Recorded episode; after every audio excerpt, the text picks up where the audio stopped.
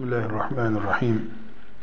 Elhamdülillahi Rabbil alemin ve sallallahu ve sellem ala seyyidina Muhammedin ve ala alihi ve sahbihi ecma'in. Namazın cemaatle kılınışı ile ilgili e, ayrıntılara e, devam ediyoruz. E, özellikle imam, cemaat, mescit konularını ihtiva eden bir başlıktayız bugün. Buna bağlı olarak özellikle e, cemaatle namaz kılmayı önemseyen anlayışın idrak edilmesi için e, edilmesi gereken önemli bir mesele. Camiye giden bir Müslüman veya namaz kılınan bir yere giden Müslüman e, imamın namaza niyetlendiğini, iftida tekbirini aldığını görünce imama uyar. İmama uyar. Sadece sabah namazının sünnetinde durum böyle değildir. Sabah namazının sünnetinde durum şöyledir. Cemaate gelir. Bakar ki imam tekbir almış. Yani cemaat namaza başlamış. Eğer sünneti kılarsam imama yetişemeyeceğim namaz bitmiş olacak düşünürse sünneti yine kılmaz. Hayır. Sünneti ben kılana kadar imam e, cam namazı bitirmez. Çünkü imamı tanıyor. İmam iki sayfa okuyor, bir sayfa okuyor. Rahat kılıyor imam.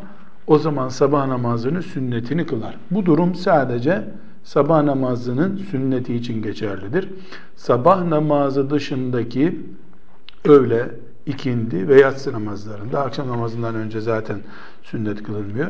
Cemaate gelen imam Allahu Ekber deyip iftida tekbiri aldığını görünce sünnetle meşgul olmaz. Neden?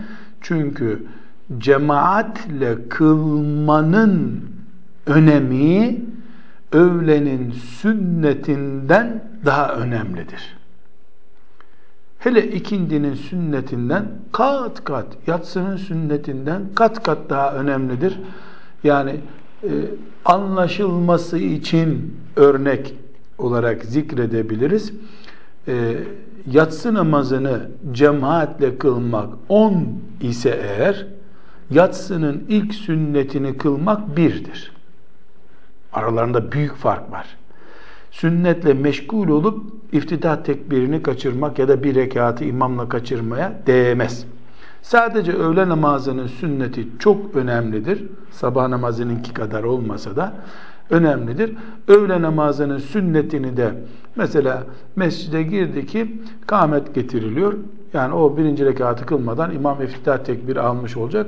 E, kâmet başlayınca bir daha sünnet namaz kılınmaz. Öğlenin sünneti farzından sonra da kılınabilir. Yine sünnet e, namazı kaçırmamış olur.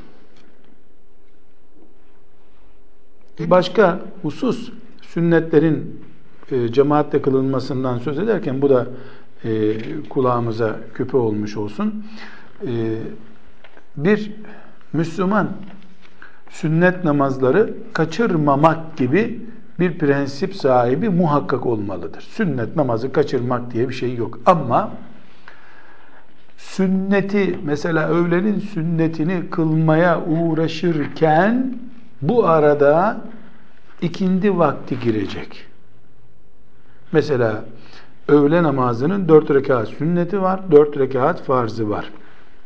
İkindi namazının vaktinin girmesine de 10 dakika kalmış. 10 dakika demek Kıl payı ikindi namazı vakti girecek, öğle vakti çıkacak. Şimdi dört rekat sünnet kılsa bir insan, dört rekat sünnet ortalama 5-6 dakika demektir. Bu öğle vaktinin çıkıp çıkmamasının riske girdiği andır. Sünneti terk etmek vaciptir o durumda. Sünnet önemli, sünnetleri terk etmeyeyim diyemeyiz. Çünkü sünnetin terk edilmesiyle namazın vakit sıkışıklığından dolayı kazaya kalması arasındaki e, mesafe ölçüldüğünde namazın kazaya kalması dağ gibi bir sorun, sünneti terk etmekse öyle değil. Sünneti ne yaparız o zaman? Başka bir şeyle telafi ederiz. Yani sünnetler birbirlerin yerine kaimdir denir. Ne demek? Öğlenin dört rekat sünnetini farzdan önce kılamadın, farzdan sonra kılsan o onun yerine kaim olur. Yani o da onun gibi bir sünnet sevabı kazan. Elbette vaktinde idrak edilenin ecri dağlar gibi büyük bir ecirdir. O ayrı bir mesele ama her halükarda e, bir öncelikli ve önemli iki listemiz olacak. Hepsi Allah'ın emri olduğu için gözümüzde önemlidir. Bazı önemliler bir de öncelikli ilavesi taşırlar. Ne gibi? İnsan vücudunu düşünürüz. Yani insanın gereksiz ve canını acıtmaz bir yeri yoktur. Tırnağının kenarındaki küçücük bir deri parçası kalksa o da insanın içini cızlatır, ağrı yapar. Gözü ağırsa gözü ağrır, kulağı ağırsa, dişi ağırsa hepsi cana tak ettirir. Ama hiçbiri kalp krizi gibi değildir. Kalp de canla ilgili, tırnak da canla ilgili ama insanın tırnak kesmesiyle kalp krizi geçirmesi hiç aynı olmaz. Biri hepsi önemli, biri öncelikli önemlidir. Namazlara da böyle bakacağız. Bütün şeriatımızı, yaşayış tarzımızı da bu şekilde belirleyeceğiz. Müslüman olarak Allah'ın farzlarından bir farzın terk edilmesiyle e, sünnetlerden bir sünnetin terk edilmesi arasında fark var. Biri e, daha kolay rahmetle kapatılacak bir durumdur sünnet durumu. Farza gelince farz büyük bir ikab yani ceza gerektiren bir durumdur. Bu sebeple bu ayrıntıya dikkat edeceğiz. Önümüzde e, imamlığında sıkıntı bulunan kimseler diye bir başlık açmamız gereken durum var. İmamlık bir defa yani müminin önüne geçip namaz kıldıran, cemaatin imamı olan kimse bir defa e, en azından kafir değildir. Zaten kafirin arkasında namaz olmaz. Bu kafir Müslüman olmayan Hristiyan, Yahudi, müşrik, laik böyle bir şey de olabilir. Öte yandan Müslümanların arasında oruç tutuyor, namaz kılıyor, hacca gidiyor ama itikadında sıkıntı var. Ali bin Ebi Talip radıyallahu anh peygamberdir diyor mesela. Haşa. Ebu Bekir'e radıyallahu anh küfrediyor. Bunun arkasında kesinlikle namaz kılamayız. Müminlerin anası, analarımızdan daha anamız Aişe radıyallahu anhaya dil uzatıyor. Ne arkasında namaz kılarız ne de musalla taşına konduğunda namazını kılarız. Yok. Bunu konuşmuyoruz ama bunun ötesinde e, bilgisi olduğu halde yani yeterli fıkıh bilgisi ne demiştik? E, fıkıh, namaz fıkhını bilen imamlığa layıktır. Kur'an ehli olan imamlığa layıktır. Sünnet bilgisi olan imamlığa layıktır. Ama buna rağmen bazı insanların e, bilgisine rağmen namaz için müminin önüne geçme hakkı sıkıntılı olabilir. Bu sıkıntıyı mekruh diye isimlendirebiliriz. Mekruh tahrimen de olabilir, tenzihen de olabilir. Şeyin hararetine göre ya da sıkıntının büyüklüğüne, küçüklüğüne göre. Bir fasıkın imamlığını inceleyelim. Fasık şeriatın haram dediği şeyleri yapan insan demektir. Bu faiz yemekten, içki, e, zulüm ve benzeri e, durumlar. Bazı e, alimler küçük günahları inatla yapana da bu hükmü vermişlerdir. Çünkü küçük günah bir defa, iki defa, beş defa yapıldığında küçüktür. E, küçüğü yüz defa bir araya getirdin mi, yüzle çarptın mı küçük olmaz ki o. Yüz gram küçücük bir şeydir, avucun içine girer. Yüz tane yüz gram küçücük değildir artık.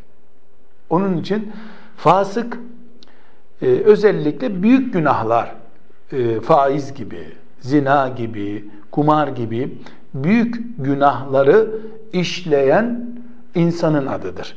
Ama daha titiz bir ifadeyle küçük günahları da ısrarla işleyenin adıdır. Peki fasıktan namaz kıldıran imam olur mu? Cevap olur. Neden olur? Çünkü fasıklık ehli sünnetin anlayışında dinden çıkarmaz. Dinden çıkmadıkça da bir insanın namaz kılmasında bir sakınca yoktur. Kıldırmasında da bir sakınca yoktur. Elbette Müslümanlar fasık olmayan bir imam bulup arkasında namaz kılmalıdırlar ama bu her zaman mümkün olmayabilir. Semt imamı, mahalle imamı e, böyle bir sıkıntılı biridir. Gidecek bir cami de yoktur uzakta. E, mecburen namaz onun peşinde kılınır. Çok şiddetli bir şekilde yani alenen banka ile ilişkisi devam ediyor. E, faiz yiyor belli, faiz ya da veriyor belli. Bu kadar aleni bir günah işliyorsa mümin gene camiyi terk etmez. O namazı da fırsat buldukça iade edebilir. Yani yeniden kılar. O namazım tehlikeye girmesin düşüncesiyle. Bid'atçı e, bir imamın arkasında namaz kılınabilir mi? Bid'atleri de ikiye ayırıyoruz. Dinde itikadı kökten kaldıracak düzeyde ağır bid'atler var. Bir de amelde e, yani insanı e, itikat açısından kafir yapmayacak bidatler var. Mesela akşam namazını niye üç rekat kılıyoruz ki artık dört rekat olsun. Akşam namazı dese insan bu tehlikeli bir bidattir. Dinde çok büyük bir bidattir. Bu sahih, sarih, hadislerle sabit olan rekatla oynamaktır. Bu imani bir meseledir. Böyle bir uygulama yapamayız. Ama mesela e, bir uygulama düşünelim. E, sabah namazından sonra oturup Mülk suresini okuyup çıkacağız camiden diye bir sistem geliştirilmiş. Mülk suresi Kur'an-ı Azimuşşan'ın en mübarek surelerindendir. Resulullah sallallahu aleyhi ve sellemin keşke ümmetin bunun kıymetini bilse diye anlatabileceğimiz tavsiyesi vardır. Mülk suresi okunmalıdır. Ama sabah namazının e, faziletlerinden, sabah namazının ilavelerinden biri olarak böyle bir şey söylemiş midir aleyhisselam Efendimiz? Söylememiştir. Fukahamız rahmetullahi aleyhim cemiyen böyle bir tavsiyede bulunmuşlar mıdır? Sabah namazından sonra Mülk suresi okunması değerli. Hayır. Kim bunu yaparsa bu bir bid'attir. Sanki sabah namazına ilave yapmış gibidir. Ama sabah namazının rekat sayısına ilave yapmakla aynı değil bu. Biri itikatta sıkıntıdır, imanda sıkıntı oluşturur. Resulullah sallallahu aleyhi ve sellem sanki eksik bırakmış da biz tamamlıyormuşuz gibi olur. Öbürü de amelde bid'attir. Birincisini yani itikatta tehlikeli bid'at yapan birisinin arkasında namaz kılmayız. İtikatta sıkıntısı var. Ama öbür türlü imam namazdan sonra mülk suresini okuyor, tesbih çekiyor, tesbihde şöyle yapıyor, ilaveleri yapıyor gibi şeylerle camiyi, imamı terk etmeyiz. Arkasında namaz kılınır. Bir başka mesele namazı çok uzun uzatan e, ve namazdan nefret ettirecek kadar e, cemaatin durumunu düşünmeden namaz kıldıran imamın durumu nedir? Onun da imamlık yapması mekruhtur. Çünkü Resulullah sallallahu aleyhi ve sellem Efendimiz Bukhari'nin, Müslim'in rivayet ettiği e, meşhur hadisinde e, Resulullah sallallahu aleyhi ve sellem e, namazı uzatan sahabiye e, hitaben yani bu namazı kılanlar arasında zayıflar, çok yaşlılar, ihtiyacı olanlar, hastalar olur. Ne yapıyorsunuz siz? İnsanları nefret ettirmeyin diye. Hatta Muaz radıyallahu anh gibi bir sahabeyi de bir defasında ente munaffirun nasi ya Muaz. Muaz sen insanları nefret ettiriyorsun. Böyle nefret ettirmek için mi namaz kıldırıyorsun diye ikaz etmiş. Yani Resulullah sallallahu aleyhi ve sellem Efendimizin sünnetinden daha fazla uzun rükûler, uzun secdeler, uzun kıraatler yapmak mekruhtur. Bunu yapan imam da makbul imam değildir. fıkıhtaki kural nedir? Ee, imam cemaatle kılarken arkasındakilerin işi gücü olacağını, idrarını tutamayanın bulunacağını, hasta olacağını, acil randevusu olan kimse olacağını hesap ederek namaz kıldıracak. Kendisi kılarken e, birinci rekatta 15 cüz, öbürüncü, öbür rekatta da 15 cüz sabaha kadar Kur'an'ı hatmetsin. Hiçbir zarar yok. Mesela tesbihatı yaparken 3 e, defadan fazla Sübhan Rabbiyel Azim, üç defadan fazla da Sübhane Rabbiyel A'la dememek lazım imamken. Münferitken deniz açık. İsteyen kadar, istediğin kadar söyleyebilirsin. Burada imam kelimesini sık sık kullanıyoruz. Önceki derslerde de geçmişti. Bir kere daha hatırlatalım. İmam kelimesi bu dinde daha geniş bir çatıyla bakıldığında üç büyük manaya gelir. Esasen bir ümmetin imamı var fiziki bir imam. Bir de cami imamı var. Bir de mesela İmam Ebu Hanife diyoruz. Rahmetullahi aleyh. Bir ümmetin aslında bir siyasi konumu yok. Yani bir siyasi lider değil ve bir caminin imamı değil ama kafaların imamı, önder insan demek. E, ümmetin imamıdır. Bukhari imamdır diyoruz. Ahmet bin Hanbel cihatta imamdır diyor. Yani ümmetin e, fikri önderi demek. E, binaenaleyh imam kelimesi ümmeti Muhammed'in içinde çok ciddi anlamlar ihtiva eden bir kelimedir. Camide imam olan veya üç tane müminin önüne geçip imam olan bu ince hassasiyeti düşünerek namaz kıldırmalıdır ki o imam kelimesinin içi doldurulmuş olsun. Arkasındaki hastaları düşünmeyen, ya da uçakta e, uçak kalkış saati belli adam namazı cemaatle kılayım diye gelmiş. İmam efendinin öyle bir derdi yok zaten. Uyumaya gidecek. Orada uzatıp uzatıp duruyor. Adam da on defa daha uçağı kaçırdığına dair rüyalar görüyor namaz kılarken. E, arkasında hastalar var. İmam ümmetini düşünen insandır. Velev bir kişi olsun herkes e, arkasındakinin sorumluluğunu idrak ederek Allah için bir iş yapmalıdır. Bu sebeple böyle imamların yani arkasındakilerin özel durumlarını düşünmeyen insanların namaz kıldırmasında, imamlık yapmasında kerahet vardır denmiştir. Ama arkadaki cemaati düşüneceğim diye, onlar maça yetişecek diye ya da gezmeye gidecekler diye sünnetin dışında laubale bir namaz kıldırmak o mekruh değil başka vasıflar kazandırır. Allah muhafaza buyursun. Onu da yapmayız e, camide veya başka bir yerde evde namaz kılarken imamla cemaat arasındaki oturum nasıl olacak? İmam mihrap denen yerde olur. Evde ise başka bir yerde ise imam önde olur. Eğer bir kişi ise cemaat imamın arkasında sağ tarafında durur. İmamın arkasında sağ tarafta durur. Bir kişi ise. İki kişi oldukları zaman imamın arkasında saf olurlar. İmamla aynı hizada durmak veya imamın önüne geçmek namazda engeldir. Namazı e, geçersiz hale getirebilir. Eğer cemaat imamdan başka e, erkek ve bir kadından oluşuyorsa imamın arkasına e, erkek geçer, ee, ama arkasına derken bir kişi olduğu için yani sağ tarafındaki arkasına ikinci bir saf olarak da kadın saf tutar. Çünkü erkekle kadının aynı safta namaz kılmaları caiz değildir. Eğer cemaat erkekler, çocuklar, kadınlar yani karma ise karma bir cemaatte imam bir saf. Arkasında erkekler bir saf. Ondan sonra çocuklar bir saf. Ondan sonra kadınlar bir saf diyoruz. Tabii çocuk ve cemaat namaz deyince bir notu hiç unutmuyoruz. Nedir o notumuz? Çocuk kesinlikle mümeyyiz çocuktur. Mümeyyiz olmayan çocuğun e, cami ve cemaatle ilgili e, bağlantısı e, bu anlamda e, verilen bilgilere dahil değildir.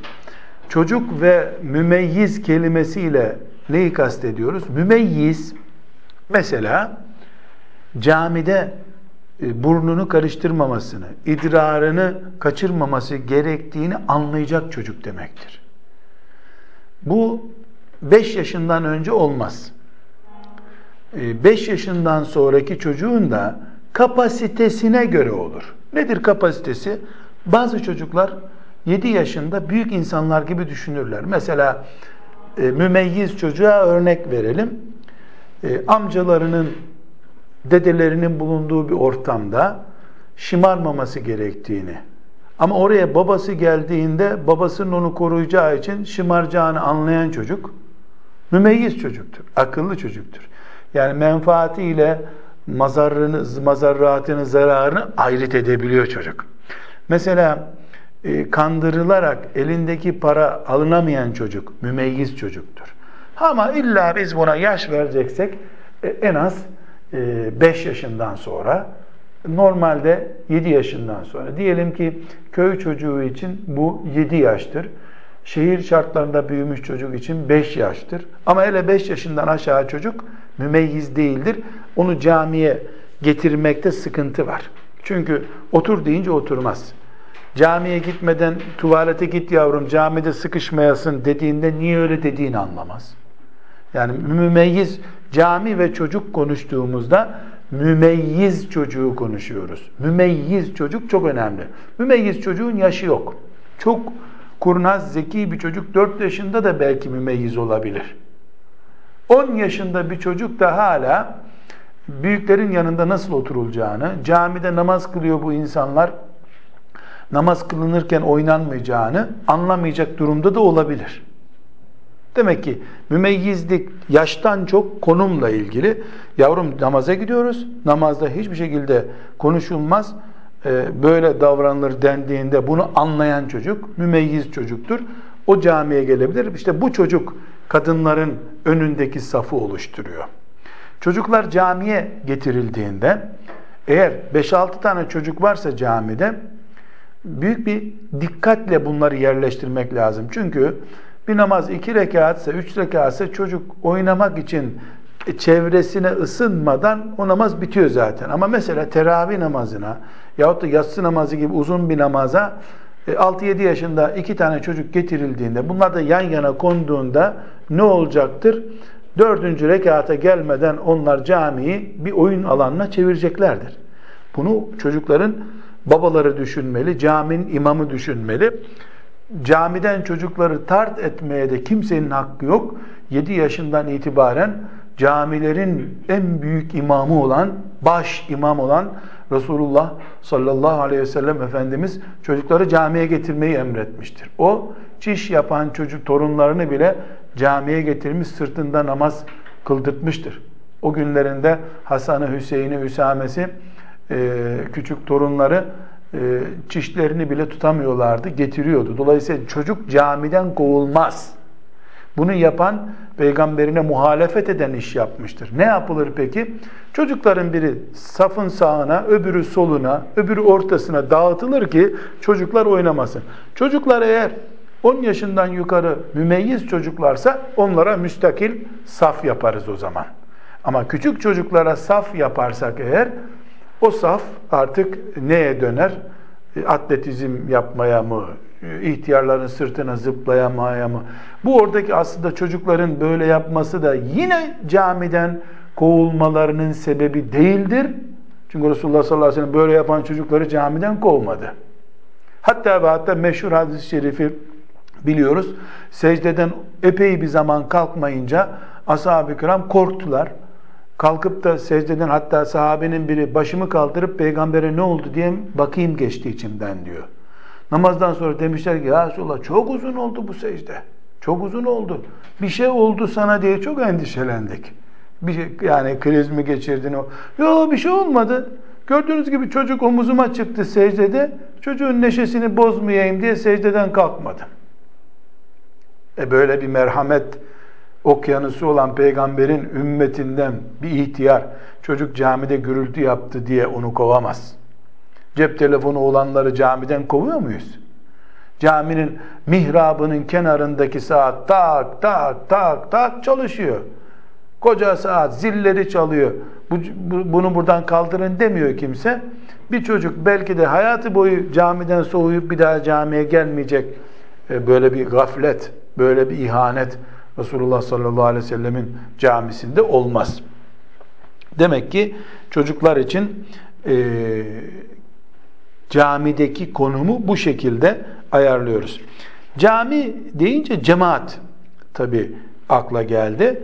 Cemaat imamdan sonra bir kişi demektir. Yani iki kişi cemaattir her zaman. Şu kadar ki cuma namazı için e, cemaatin e, daha fazla olması lazım. Hele e, yani bunu 40 kişiye kadar çıkaran da var. Öyle bir kişi bir kişi daha birleşip cemaat yapamazlar. Cuma namazında şöyle bir yani en az bir 10 kişi olması lazım ki ona cuma namazı densin. Ama e, yani her halükarda normal durumlarda imamdan sonra bir kişi oldu mu o cemaattir. Yukarısının sayısı yok zaten. 10 binler, yüz binler de olabilir. Camiler veya cemaat veya saftan konuşurken e, imamın arkasında yani imamın arkasına e, saf yapıldığında hemen imamın tam arkasında saf yapılır. Ondan sonra çoğalırken sağdan çoğalma olur. Sonra gelen sağa geçer. Sağ dolunca sola geçer. Sağ, sol yani bu teyamun dediğimiz teyamun sağdan yön alma. Sünnetlerden bir sünnettir. Camiye gelen önce sağ tarafı tercih etmeli. Sağ dolunca sol tarafa geçmeli. Bir başka namaz cemaat birleşiminde ortaya çıkan şey ön safta boş yer varken arka safta namaz olmaz. Bu olmaz kelimesi batıldır diyen alim de var. İçtihat öyle de var ama hele kerahet kesinlikle var. Saflar dik ve e, düz olmalıdır. Cetvelle çizilmiş gibi olmalıdır ve kesinlikle bu e, halının üstüne ya da namaz kılınan yere ip gererek, çizgiler çizerek olmamalıdır. Bu kalitesizliği gösteriyor. Yani Müslümanlar bir caminin içerisinde e, bir saf olamıyorlar. Allah'ın mücahit kulları olarak e, nasıl isim bulacaklar kendilerine? Yani müminler saf eğitimi görmelidirler. Bu namaz kıldıran imamın ciddi görevidir. Resulullah sallallahu aleyhi ve sellem Efendimiz saflar düzelmeden namaza durmazdı. İmam geçip şöyle cetvelle dizilmiş gibi bakmalı ve ayak uçlarıyla saf düzelmez. Çünkü omuzların bitişmesi gerekiyor. Ayağı 45 numara olan biriyle 40 numara olan birini parmak uçlarından saf yaptığın zaman arada 3-4 santim omuz farkı olur. Biri öne çıkmış gibi olur omuzların birleşmesi namazda nasıl sağlanabilir? Topukların birleşmesiyle sağlanabilir. Dolayısıyla safın düzgünlüğünü parmak uçlarından değil, topukların hizasından ölçeceğiz. Ki saf düzgün olsun. Öbür türlü sıra düzgün olur. İnşallah bu fark anlaşılmıştır. Saflarda boşluk çok önemli. E, çünkü hadisi şerif e, saflarda boşluk olması halinde e, araya şeytanın gireceğini söyler. Şeytan girecek yani o da namaz kılacak diye değil. Şeytanın namazda Müslümanların arasına girmesi demek kalplerine vesvese vermesi demek. Vesvese verir, namazını ifsad eder. Demek ki namazdaki ciddiyet göstergelerinden biri omuzların birbirine bitişik olma. Bu bitişiklik şüphesiz birbirini ezip presini çıkar, yapacak gibi değil ama şöyle yazlıkta çay içer gibi de namaz kılınmamalı. Mümkün olduğu kadar saflar düzgün olmalı. İmamın önemli görevlerinden birisi safların düzeltilmesini sağlamaktır ve dönüp e, namazda saflarınızı düzeltin e, ve sakın boş yer bırakmayın. E, Allah Teala'nın kalplerinize iftirak, ayrılık vermemesinin nedenlerinden biri, sebeplerindendir diye uyarması lazım imamın. Aynı şekilde e, tek başına ön saf dolmuş, tek başına arkada namaz kılmakta da kerahet vardır. Mümkün oldukça tek kalmamaya e, kalmamaya uğraşmak lazım ama yalnız kalan birisi ön saftaki birisini çağırıp gelsene burada namaz kılalım der. Yok e, namaza durmuşsa namazda bile onu çeker. Yani ön, e, tam imamın arkasına gelir o. İmamın arkasında mesela beşinci safta kurulurken imamın arkasından kurulacak, başlayacak o saf. Gelir, bakar ki gelen yok başka camiye. Ama arkada sünnetleri kılanlar var. Onlar gelecekse mesele yok. İkinci, üçüncü rekatta yetişecekler ona zaten. Diyelim camiye geldi o. Üç, dört saf dolu. Tek başına imamın arkasında durdu. Hemen önündeki şahsın omuzuna dokunur. Vurur böyle. E, dönüp bakmayacak adam. O da namaz terbiyesi bilen biri olduğuna göre hiç e, namazda bir şey olmuyormuş gibi geri gelecek. Dolayısıyla onlar iki kişi olmuş olacaklar safta. Bu da sünnettir. Böyle yapmak gerekiyor. Peki namazda geri geri yürünür mü? Namazda yürümenin veya geri gitmenin namazı bozmadığını bilmemiz gerekiyor. Namazı göğsü kıbleden çevirmek bozar. Bir saf mesela ön safta e, boş yer oldu. Nasıl oldu? Ön saftaki adam çıktı yahut da açıldı işte. E, namaz kılarken mekruh olmasın namaz diye yürüyüp öne gidilebilir. İki saf öne yürünür.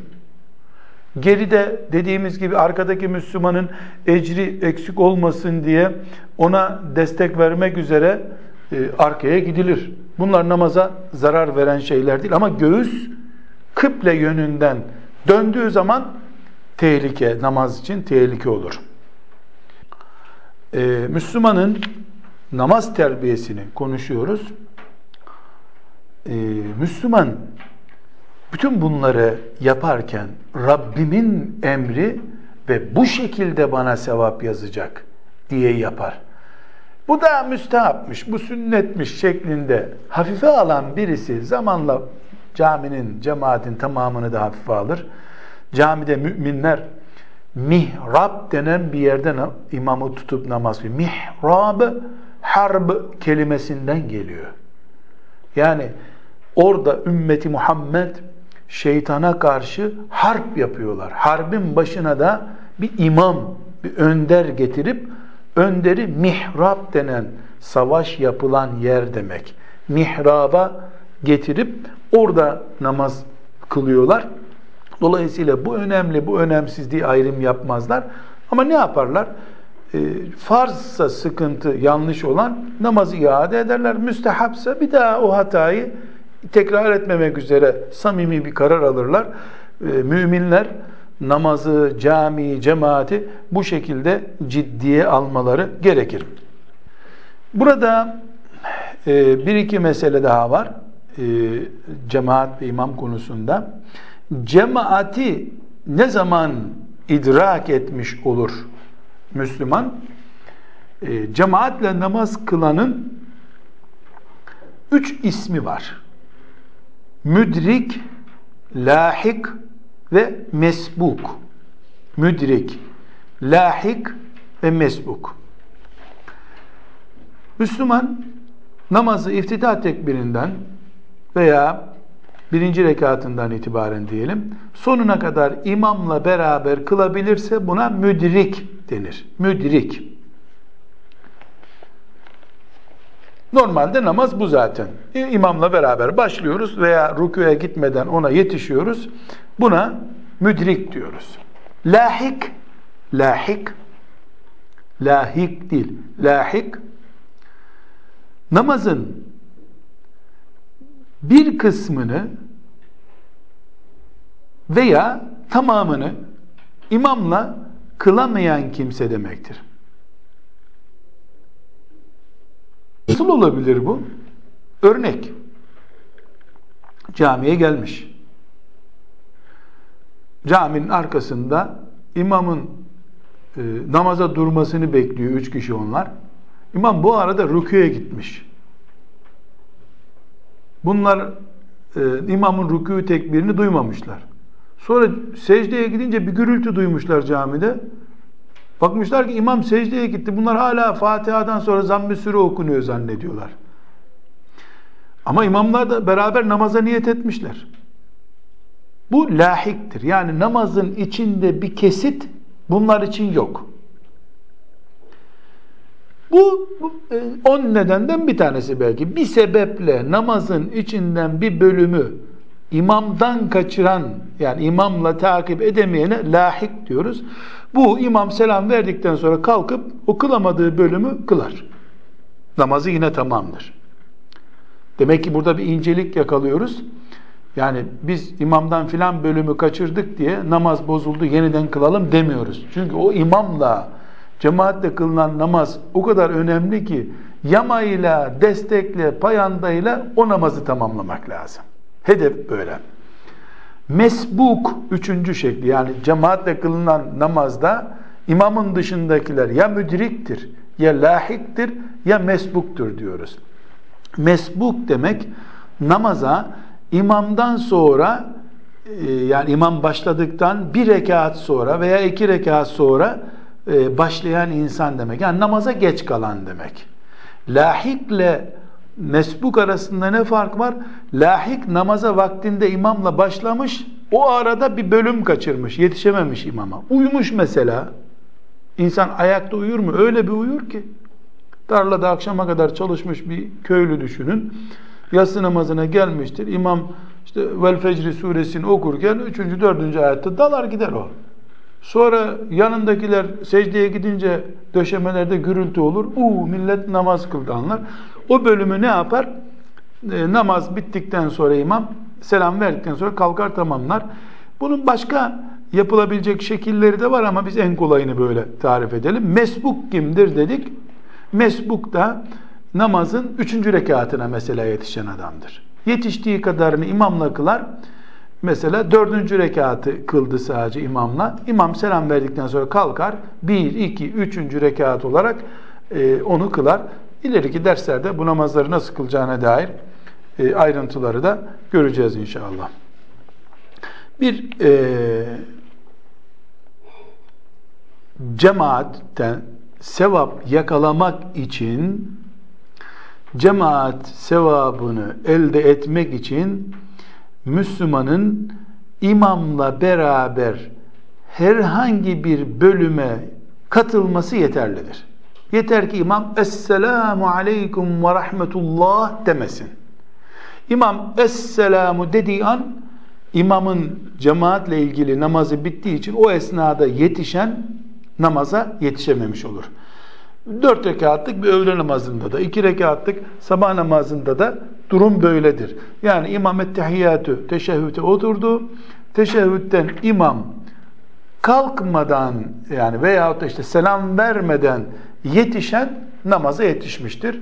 Elbette iftitah tekbiriyle namaza başlayan dağ gibi sevaplar kazanmıştır. Bu son rekatın son saniyesine yetiştiği için bunun sevabı azdır ama cemaat sevabı yine var. Yine cemaat sevabı. Çünkü bir cemaat sevabı kazanmak var. Bir de cemaat sevabının üstünde kıldığın, cemaatle beraber kıldığın kadar artı artı artı sevaplar kazanmak var. Bu açıya da bu şekilde e, dikkat edelim. Hazır cemaatten, e, camiden söz etmişken bir hususu e, belirtmekte fayda var. İmamlık e, bir meslek değildir haddi zatında. Camilerdeki imamlar çok zaman sonra e, ashab-ı kiramdan çok zaman sonra bir meslek olarak o işi yaptılar.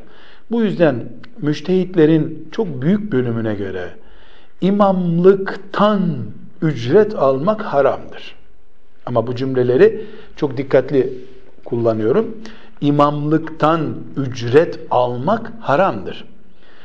Nasıl? Mesela eve geldik, e, hadi namaz kılalım, e, beşe kıldırırım bu namazı diye böyle bir yani bir e, mobilya yapar gibi fiyatla namaz kıldırılmaz. Haramdır. Çünkü namaz imam kendisi kılmayacaktı da bizim hatırımız için kılıyor diye bir şey yok ki. İmam her halükarda namaz kılacaktı zaten.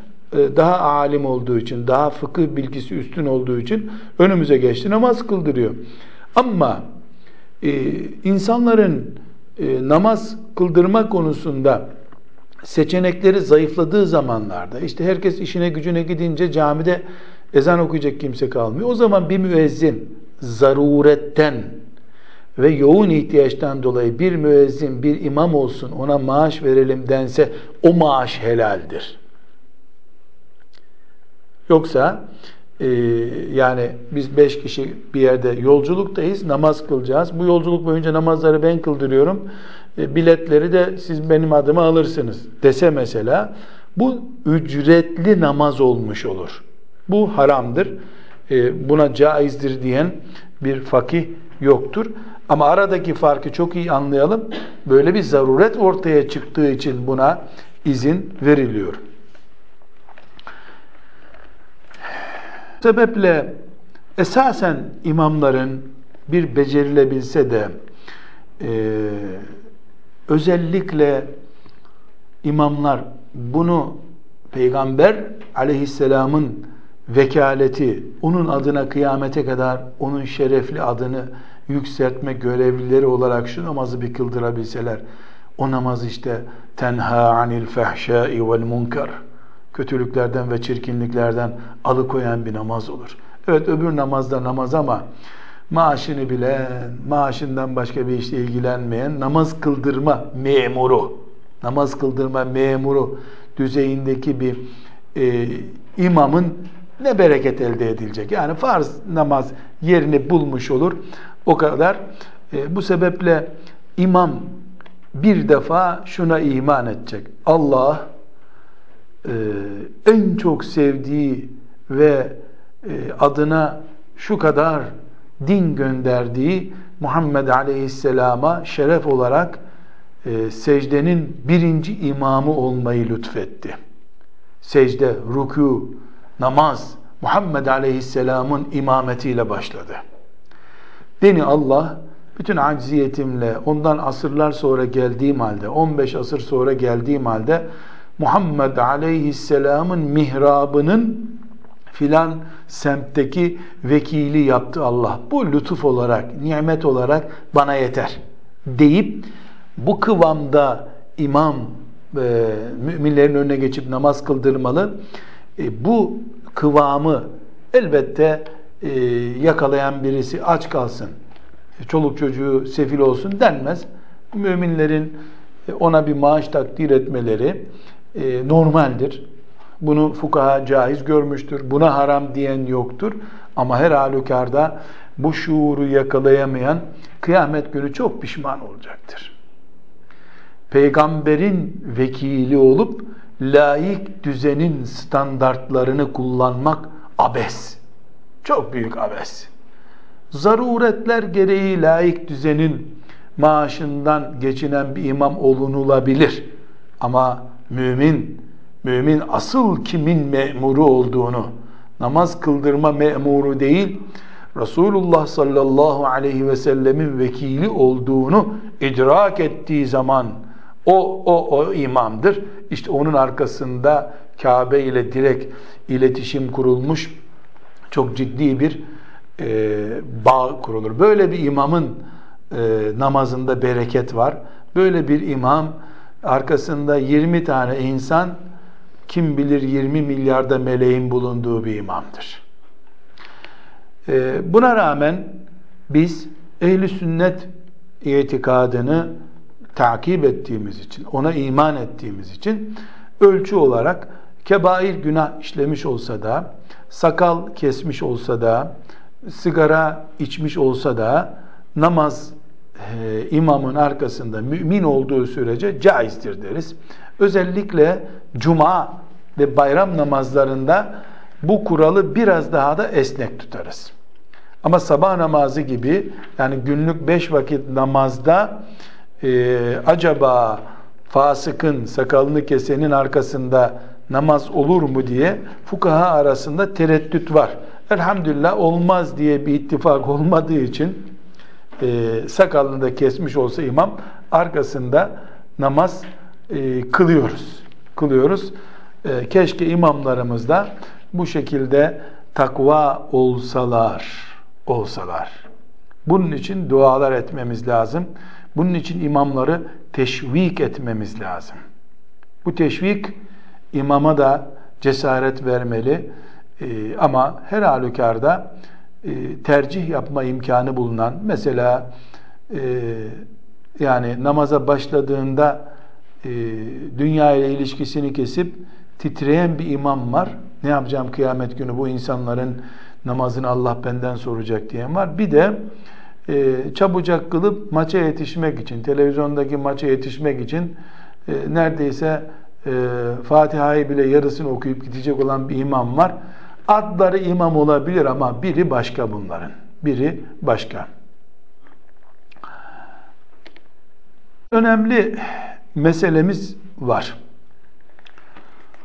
Bu meseleyi e, özellikle fıkhın önemli konularından biri olarak buraya kaydediyorum. Çok önemli bir konu bu. E, ama fukaha açısından bu kadar önemli değil. Dedikoduyu din zannedenler açısından çok önemli. Ve ümmet kavramını bilemeyenler, ümmet, ümmet, hele Muhammed aleyhisselamın ümmeti ne demektir? Bunu bilemeyenler için çok güzel bir dedikodu konusu. Mezhep farklılığı imamlık, cemaatlik arasında bir engel oluşturur mu? Soru. Aman Allah'ım ağzında sigarayla bu soruyu soran Müslüman ne ciddi bir iş yapıyor. Kendisi sabah namazına gitmeye bir türlü vakit bulamayan biri filanca mezhebin arkasında namaz olur mu? Filanca imam Hanbeli, Hanbeli'nin arkasında kıldığımız namazı kaza edelim mi? diye sorular sorarlar. Buna cevabımız şudur. Bu ümmetin yani Muhammed Aleyhisselam'ın veda hutbesini Arafat'ta okuyup ahirete kadar ümmetim diye mesaj bıraktığı bu ümmetin mezhebi yoktur. Resulullah'ı vardır. Sallallahu aleyhi ve sellem. Biz Hristiyanlık gibi protestan, ortodoks bilmem şu diye bölünen bir ümmet değiliz. Mezhebimiz yoktur. Resulullah'ımız vardır. Bir de Resulullah'ın aleyhissalatu vesselam biricik talebeleri vardır. İbni Mes'udları, İbni Abbasları, İbni Ömerleri vardır. Enes İbni Malikleri vardır. Onların ekolleri vardır. Biri şu, biri bu demiştir. Bizi bulvara çıkaracakları zaman şu caddeden git demiştir İbni Mes'ud. İbni Ömer de şu caddeden git demiştir. Bunun adı aslında mezhep değildir. Bu Allah'ın dinini kolaylaştırmak için renklendirdiği harita gibi önümüze koyduğu yollarıdır. Dolayısıyla Ebu Hanife mezhep adı değildir. İmam Şafii mezhep adı değildir. Ahmet bin Hanbel, Malik bin Enes mezhep değildir onlar. Onlar ashab-ı kiramın talebelerinin talebeleridirler. Farklı bir din, farklı bir anlayışları asla yoktur. Hepsinin derdi Allah, Resulullah, cennettir. Bu sebeple Müslümanlar olarak biz Ahmet bin Hanbel'in mezhebine göre hareket eden bir imamın arkasında kıldığımız namazı yeniden mi kılacağız dediğimiz zaman biz Hristiyanlığın etkisinden kurtulamamışızdır. Herhangi bir kimse bir okuldan mezun olduğunda sen hangi sınıfta okuyordun? A sınıfında. Olmaz. B sınıfındakiler o okuldan mezun oldu diyebiliyor muyuz? Okul okuldur. A, B, C hangisin? Öğretmenin senin Ahmet öğretmendi, öbürününki Mehmet öğretmen, öbürününki Ali öğretmen. Öğretmen farkı diplomayı etkilemiyor da mezhep dediğimiz ki her biri öğretmen. Malik bin Enes öğretmendir. Ebu Hanife rahmetullahi aleyh öğretmendir. Öğretmen farkı, din farkı değildir. Bunlar iştihatlarını Allah için yapmışlardır. Hiçbiri e, doktora tezi olarak veya master tezi olarak iştihat yapmamıştır. Bütün iştihatları Allah'a daha yakın olmak içindir. E, cennete daha iyi, garantili şartlarda girebilmek içindir. Hepsi mübarek insanlardır. Allah onlara rahmet eylesin. Himmetleri, gayretleri dinimin bugüne kadar elimize ulaşmasına vesile olmuştur. Keşke yaşıyor olsalar da kapılarında bekçi olsak, ayaklarında paspas olsak, onlar gibi kıyamete kadar biz de anılıyor olsaydık. Bu ümmetin mezhebi yoktur.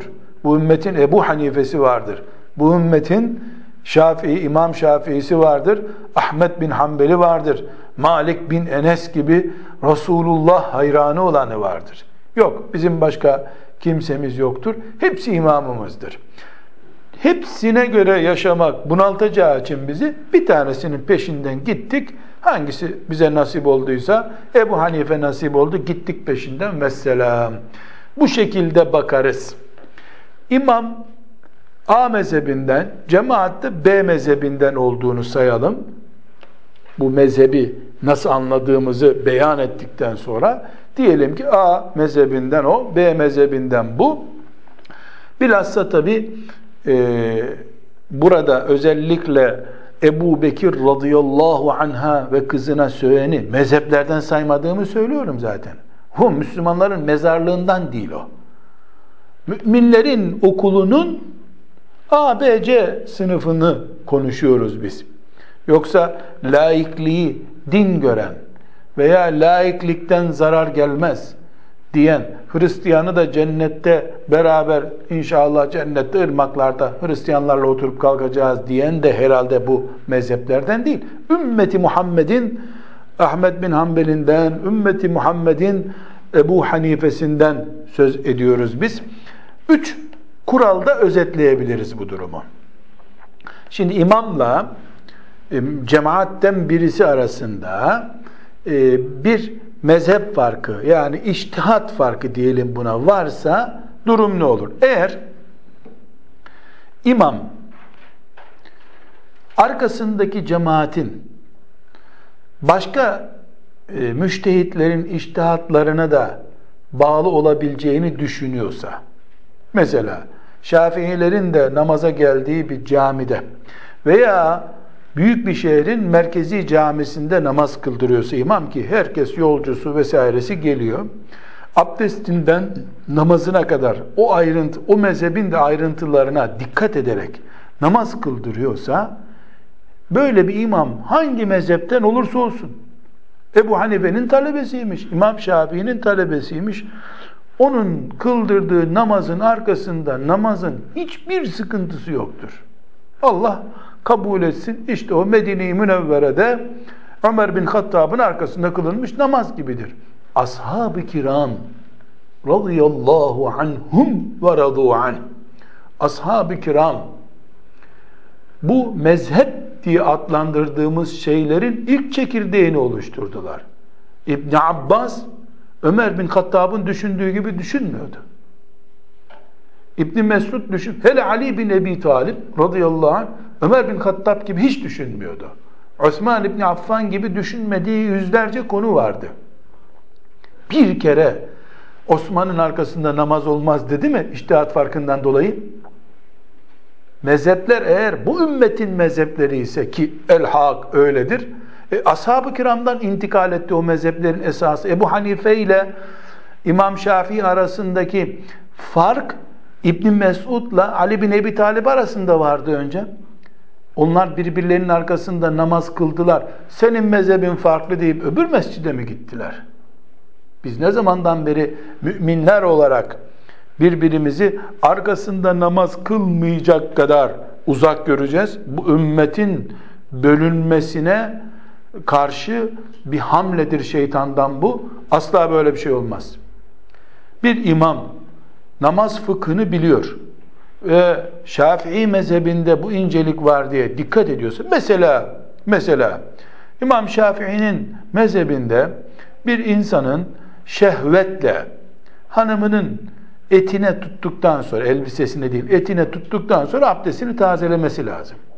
Şehirde namaz kıldıran birisi burada Hanefilerin dışında İmam Şafii'nin bu mübarek iştihadına göre namaz kılacak da vardır deyip abdest aldıktan sonra hanımının üzerine tutmadan camiye gelme nezaketini gösteriyorsa ki mesela Osmanlılar döneminde hasreten buna dikkat ediliyordu. İmamlar hanımların elinden cübbelerini giymezlermiş. Elim sana değer, camide bir Şafii'ye rastlarım. Halbuki o topraklarda Şafii mezhebinden kimse yoktu. İmamlık budur zaten. Bu nezaketleri bilen birisinin arkasında Hanefi'ymiş, Şafii'ymiş bunlar provokasyon şeyler. Ümmeti Muhammed'i bölmek için şeytanın kurduğu tuzaklar böyle bir dedikodu yapan da bu ümmete zarar veren birisidir. Hacılık, hocalık onun e, kıyamet günü kurtulması için yetmez. Demek ki üç pozisyon var. Birincisi bu. Yani ne birincisi? İmam fıkıh farklılıklarına dikkat eden bir imamsa heh, ashab-ı kiramın mesleğinden bir imam Allah ondan razı olsun. E, bu ne demek? Zaten 150 tane mezhep yok ki. Namazdaki bütün farklar, namazdaki bütün farklar toplansa 100 fark çıkmaz ortaya. E, 30 sene, 40 sene imamlık yapacak birisi iki günde bunları öğrenir. Dikkat eder. Biri dağdan su getir, öbürü kuyudan su çıkar demiyor ki. Aradaki fark küçük bir niyetle, küçük bir hareketle kalkan bir fark bunlar. Eğer ama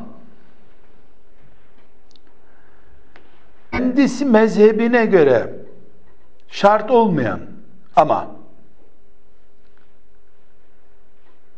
namaz kılan cemaatten me'mum dediğimiz me'mum imama uyan kişi demek. Me'mumun mezhebine göre şart olan bir şeyi terk ediyorsa durumda da namaz sakıncalı değildir. Ama aynı pozisyon üçüncü kuruma geçiyoruz. İmamın mezhebinde farz namaz kılan me'mumun mezhebinde farz değil. İmam o farzı terk ediyor.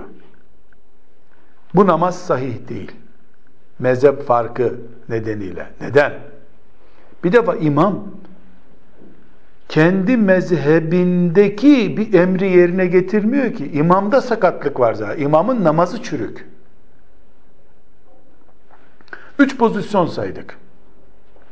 Bir, imam ayrıntılara dikkat ediyor. Mübarek bir namaz. İki, imamla me'mum yani namaz kılan arasında bir fark var. Bu farkta me'muma göre yapılması gerekiyor. Yani cemaatin cemaattenki adama göre yapılması gerekiyor. İmam onu yapmamış. Namaza zarar yok. Bir de imamın mezhebine göre bu yapılması lazım. Cemaat başka mezhepten ona göre yapılmasa da oluyor ama imam kendi mezhebinden yapılacak işi bile yapmıyor. İmamın namazı çürük zaten.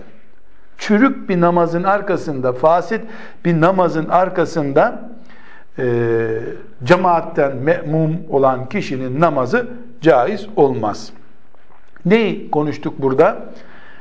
E, imamla me'mum yani cemaatten kimse arasında mezhep farkının olması namazın kabulüne engel midir? Ne dedik?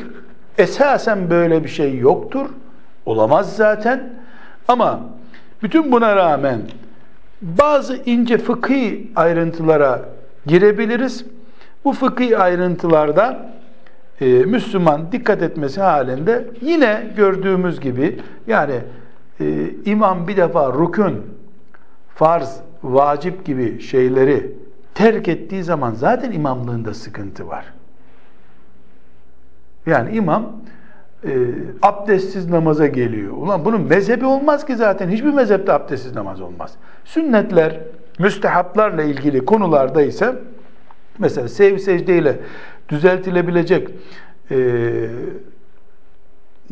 sev secdeyle düzeltilebilecek bir hatadan dolayı namazda imam cemaat farkı aramanın bir e, gereği yoktur. Bu cemaat ve namaz konularına tekrar devam edeceğiz inşallah. والحمد لله رب العالمين.